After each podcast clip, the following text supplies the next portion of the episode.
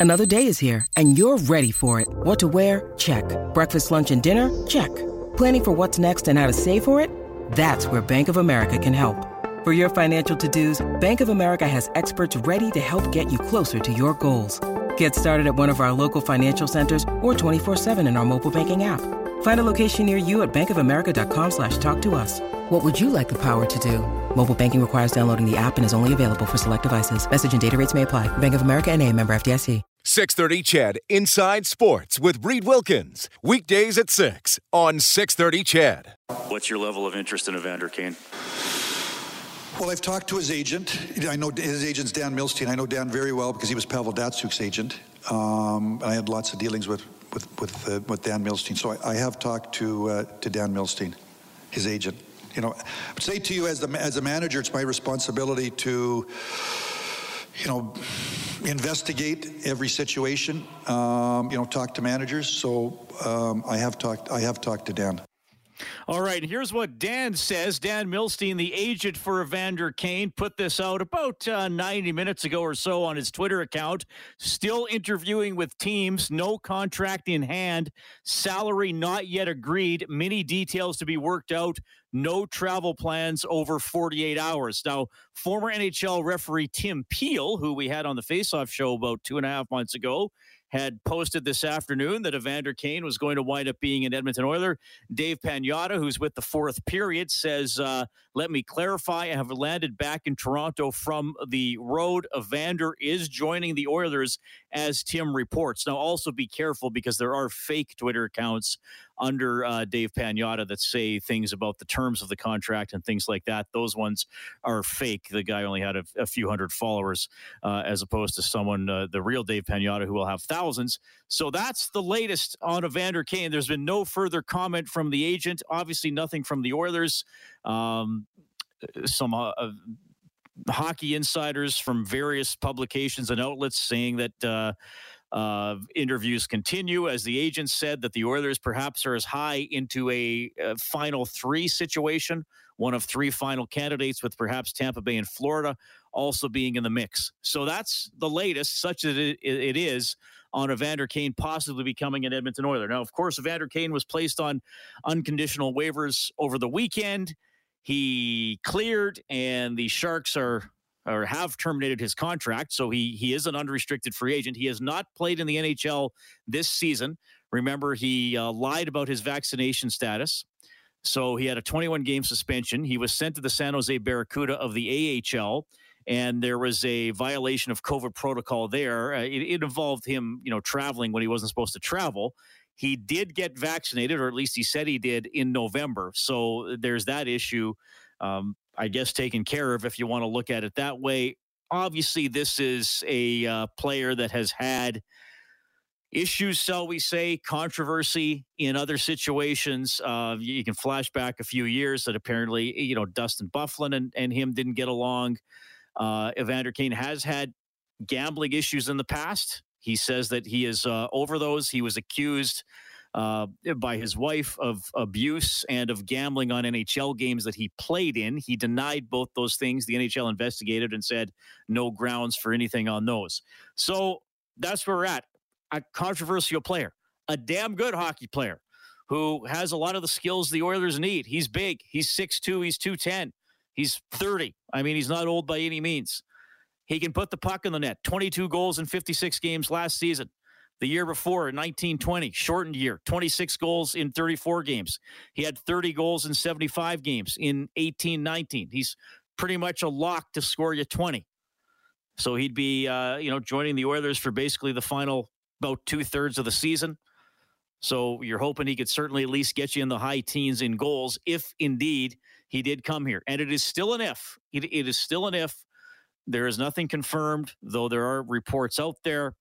And uh, again, the agent himself saying on Twitter, still interviewing with teams, no contract in hand, salary not yet agreed, many details to be worked out, no travel plans over 48 hours. Now, no travel plans doesn't mean you couldn't sign a contract before that, but uh, anyway, that's uh, that's the latest there. So, uh, Ken Holland, that was a question I asked him this morning. He had a media availability at 10 o'clock, took about 20 minutes worth of questions. That's uh, all the Oilers uh, allotted everybody today to ask a couple. Uh, and of course, he was asked other questions about Evander Kane, including, uh, you know, about character and second chances. I believe in second chances. You know, I, I it's hard to be perfect. In, in, in, we're all people. We all make mistakes. Some make big mistakes. Some make little mistakes. But it's hard to be it's hard to be perfect. I think if somebody makes a decision or does something in their life and they make a mistake, I think they have to, you know, try to um, you know learn from it and and try to change. Should be entitled to a, a second opportunity once they once they do some of those things. All right, so Second chances are fine. I, I, certainly have heard some people argue that this is would be beyond a second chance for Evander Kane. Um, first of all, Kane has to choose the Oilers. He, I mean, he is a free agent. He's in an, a, an unusual situation. His previous team has basically fired him, and He's a free agent in the middle of the season, which is pretty rare to happen in the National Hockey League. First of all, even if the Oilers want him, he's going to have to want to go to Edmonton. Certainly, he's not going to make a lot. I mean, you might be looking at a million bucks or so to play for the rest of the season. He was under a seven million dealer deal from San Jose. He is, in a lot of ways, a reclamation project. Ken Holland on that. I think the answer is yes you know, you, you, know, I think you're talking about a player that hasn't worked out somewhere else. I know yes. word reclamation project because these are, you know, so it, it, when a situation doesn't work out somewhere else to give someone another opportunity, yes. Do I believe in it? Yes. All right. So uh, there you go. That's Ken Holland. You know, ask some questions sort of generally this morning about second chances and reclamation projects and asked a couple questions more specifically about Evander Kane himself. So look, the, the GM is interested. Um, I know I got uh, some of you chiming in last night. Uh, Stauffer put up put out a poll on the Oilers Now Twitter account about it. Everybody's going to have opinions on this. The guy can play. His skill set would help the Edmonton Oilers in a lot of ways. It's exactly what the Oilers need. And uh, in other ways, there is the possibility of being a distraction that is exactly what the Edmonton Oilers don't need in a season to that to this point has uh, been subpar, especially given the expectations that were raised at the start of the season when they shot out of the gate. So this is going to be an interesting one to debate. We will talk about it tonight. Again, uh, despite some reports out there, there is nothing official. And uh, by the way, that poll that Stauffer and Escott put on the Oilers Now Twitter account would you like to see the Oilers take a flyer on Evander Kane on a one year deal worth around a million dollars? Yes, 61%, no, 39%. So there you go. If you around 2,000 votes. So if you put any stock in that, then I guess uh, 60% of you right now will think, well, yeah, we got to sign the guy winning first, hockey first, talent first. You try to deal with the other stuff if there is any and uh, other people are saying no, no, no, no, no, no, no, no. There, there is there is too much baggage to bring this guy in. Something always seems to be a distraction somehow wherever he goes. So uh, we'll keep an eye on that story, obviously, and we'll talk a little bit, little bit more with Craig MacTavish, who's coming up between six thirty and seven. So look, we know what the Oilers need. We've been talking about some of the shortcomings on the roster. We uh, we are wondering about goaltending we're wondering about maybe trying to get a defenseman or two. We're wondering about uh, a little bit more up front. You know, could they use somebody else in the top six? Kane would fit that role. Could they beef up the third line a little bit? All those types of things. So, what is the trade market like right now in the National Hockey League? I've talked to a few managers the last week. You cover the league. I mean, how many trades of consequence have gone on in this league since October, since the season started? Uh, not many. I mean, there's been the odd trade, but you know, and there's other teams struggling besides us. We're not the only team struggling. I mean, so I think the reality is the solution has to be in in, in the, either in that locker room or or you know somebody from Bakersfield.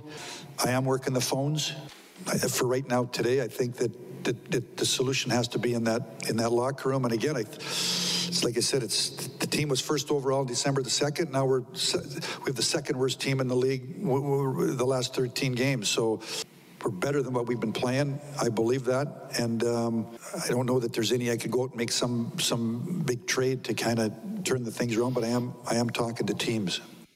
All right. Well, look, uh, general managers are always talking. Uh, I mean, Ken Holland's right. There, there usually aren't a lot of blockbuster trades. Well, often at any time during the regular season, but there are some along the way.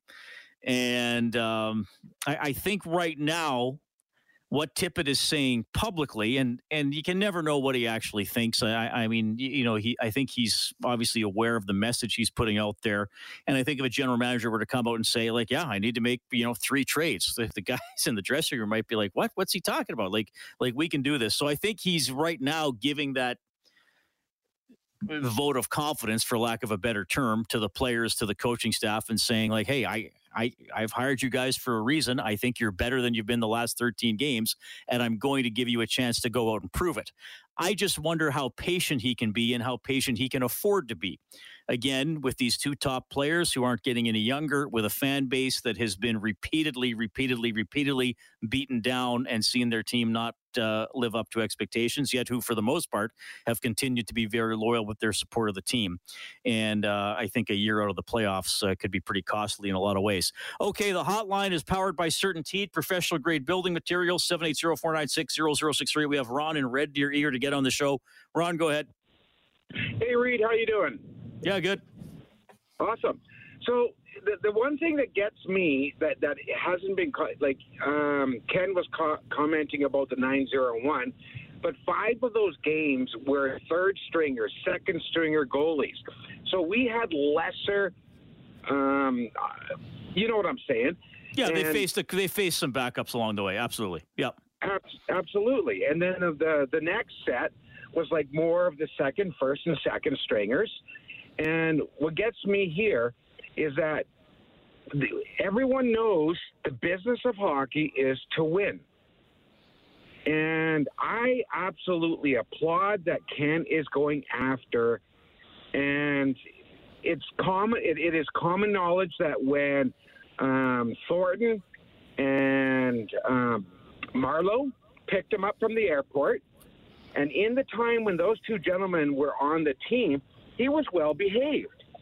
Do we have leadership that will be like uh, Thornton, that will be a voice, and like Marleau? I'm sure they said something because we don't know what goes on in the locker room. But uh, in my opinion, Kane has respect for veterans. Do we have that leadership that will keep him in line? And also, did you think that uh, Kane realizes this is possibly his last chance, and he knows that he's going to be playing with the best players in the world. I'm going to listen to your comment, Reed. Thank you. Well, I, you know, the leadership comment you make is an interesting one, and the anecdote from San Jose for sure is is an interesting one. I mean, I think in Edmonton, even though he doesn't wear a letter here, I, you know, I think that would fall on Duncan Keith, somebody who might specifically lay it out for him and say, like, "Hey, man, uh, I, I hope I don't have to say this, but I'm going to say it anyway. Maybe Mike Smith. Uh, I mean, you know, Connor and Leon are obviously a little younger, but they still are leaders. So you would hope there would be uh, some sort of messaging there. And I, I, think that's a good point from Ron. From a colleague, you know, from a coworker, not from a boss, not from the coach or the GM, uh, who are always telling you what to do to some extent from a colleague who says like hey man like we're we're all toeing the line here. We need you to do it. And i would i would certainly hope evander kane as ron referenced is uh is uh has the wherewithal to realize well yeah how many more chances i'm am i going to get? I, I mean some people would categorize his next contract whether it's here or not as a fourth or fifth chance, not as a second chance, given some of the other uh, controversy. Hey, it's Kaley Cuoco for Priceline. Ready to go to your happy place for a happy price? Well, why didn't you say so? Just download the Priceline app right now and save up to 60% on hotels. So, whether it's Cousin Kevin's Kazoo concert in Kansas City, go Kevin, or Becky's Bachelorette Bash in Bermuda, you never have to miss a trip ever again. So, download the Priceline app today. Your savings are waiting. Go to your happy place for a happy price. Go to your happy price, Priceline that has swirled around him in other stops. Okay, I got to call a quick timeout here. Darren is coming up next. It's Inside Sports on CHED.